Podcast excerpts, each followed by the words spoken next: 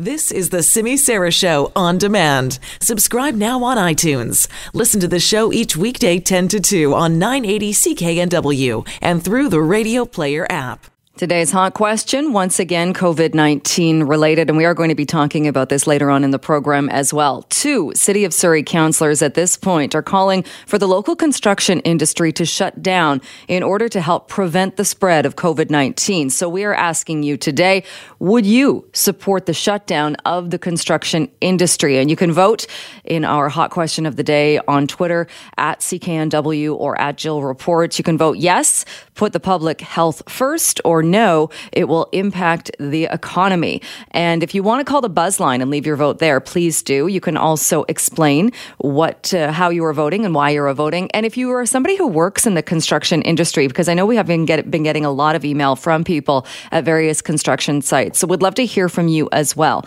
The buzz line number 604-331-BUZZ. That is 604-331-2899.